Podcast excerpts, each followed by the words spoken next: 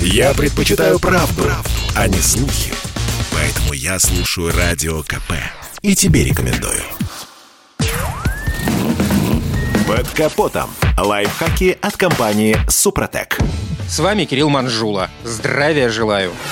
Мы сколько угодно можем гнать от себя мысли об этой неприятной процедуре, но это неизбежно. И уже очень скоро на всех шиномонтажах страны выстроятся очереди из жаждущих переобуть свои автомобили. Конечно, сезонная смена колес – дело неприятное, но рутинное. Однако и тут предостаточно нюансов, которые необходимо учитывать. Часто водители полагаются на мастеров, не придавая значения небольшим деталям. А ведь именно они могут сыграть с автовладельцем злую шутку в будущем. Так что поговорим о том, на какие мелочи нужно обязательно обращать внимание на шиномонтаже. Начнем с чистоты колес. Даже после мойки на внутренней стороне дисков могут остаться куски битума и глины. Хранении шин они засохнут так, что глина превратится в камень. В результате колеса начнет бить в движении, а это приведет к появлению вибрации на руле, так что лучше не полениться и очистить колеса от грязи заранее. Далее, обратите внимание на состояние вентилей. Эти резиновые детали далеко не вечные. При этом, как правило, их выбирают не водители, а именно работники шиномонтажа. Со временем резинки трескаются, и тогда колесо может полностью спустить.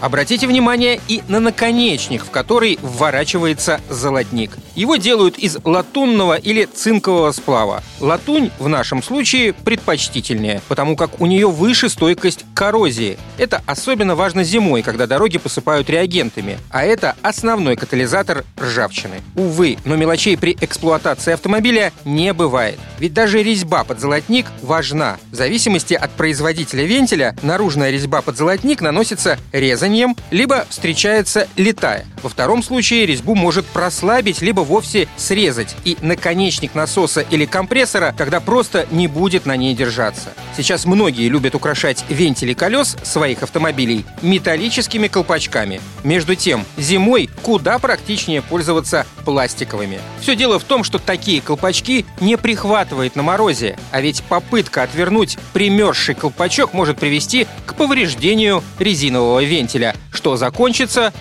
спущенным колесом. Кстати, пластик не блестит, потому такие колпачки и воруют меньше. На этом пока все. С вами был Кирилл Манжула. Слушайте рубрику «Под капотом» и программу «Мой автомобиль» в подкастах на нашем сайте и в мобильном приложении «Радио Комсомольская правда», а в эфире с понедельника по четверг в 7 утра. И помните, мы не истина в последней инстанции, но направление указываем верное.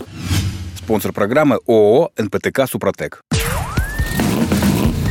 Капотом. Лайфхаки от компании «Супротек».